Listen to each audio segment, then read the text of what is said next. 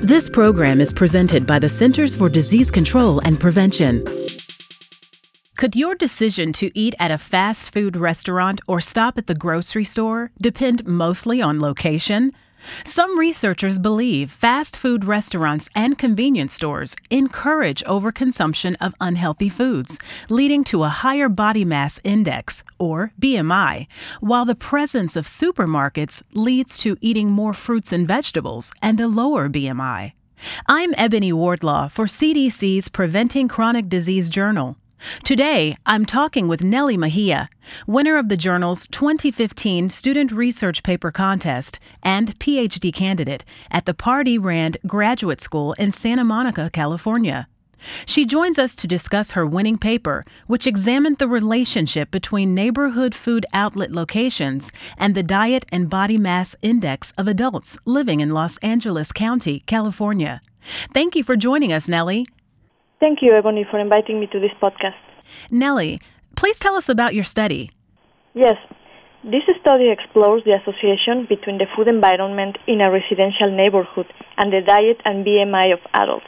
In other words, it explores how the distance from home to clusters of certain types of food outlets influences the diet and the BMI of people in Los Angeles County. How did you define neighborhood food environments for the purposes of this study? I define the food environment as the food outlet proximity, but there is no consensus about what a neighborhood food environment is, because a neighborhood may vary in size.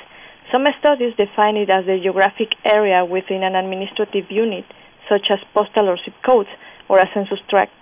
Here we use each residence as the center of its own neighborhood and draw circles of different radii. Each of these circles is a neighborhood of a specific size. This allows us to define neighborhood food environment as the number and type of food outlets within a circular area of a specific magnitude around a house.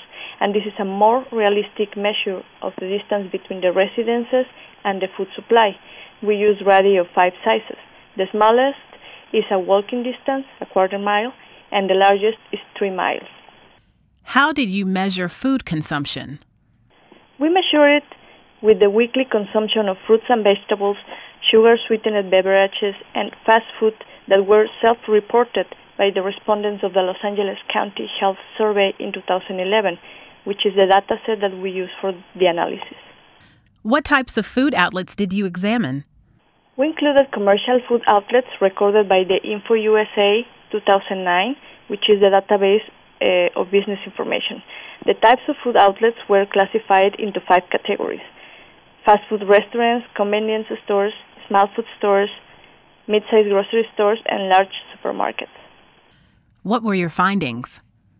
Well, we found that adults in Los Angeles County consume on average 5.4 sugar sweetened beverages each week, nearly one per day.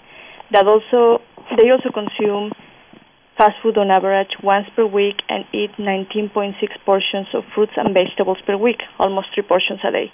Similarly, we found that the average BMI of these adults was 27.5.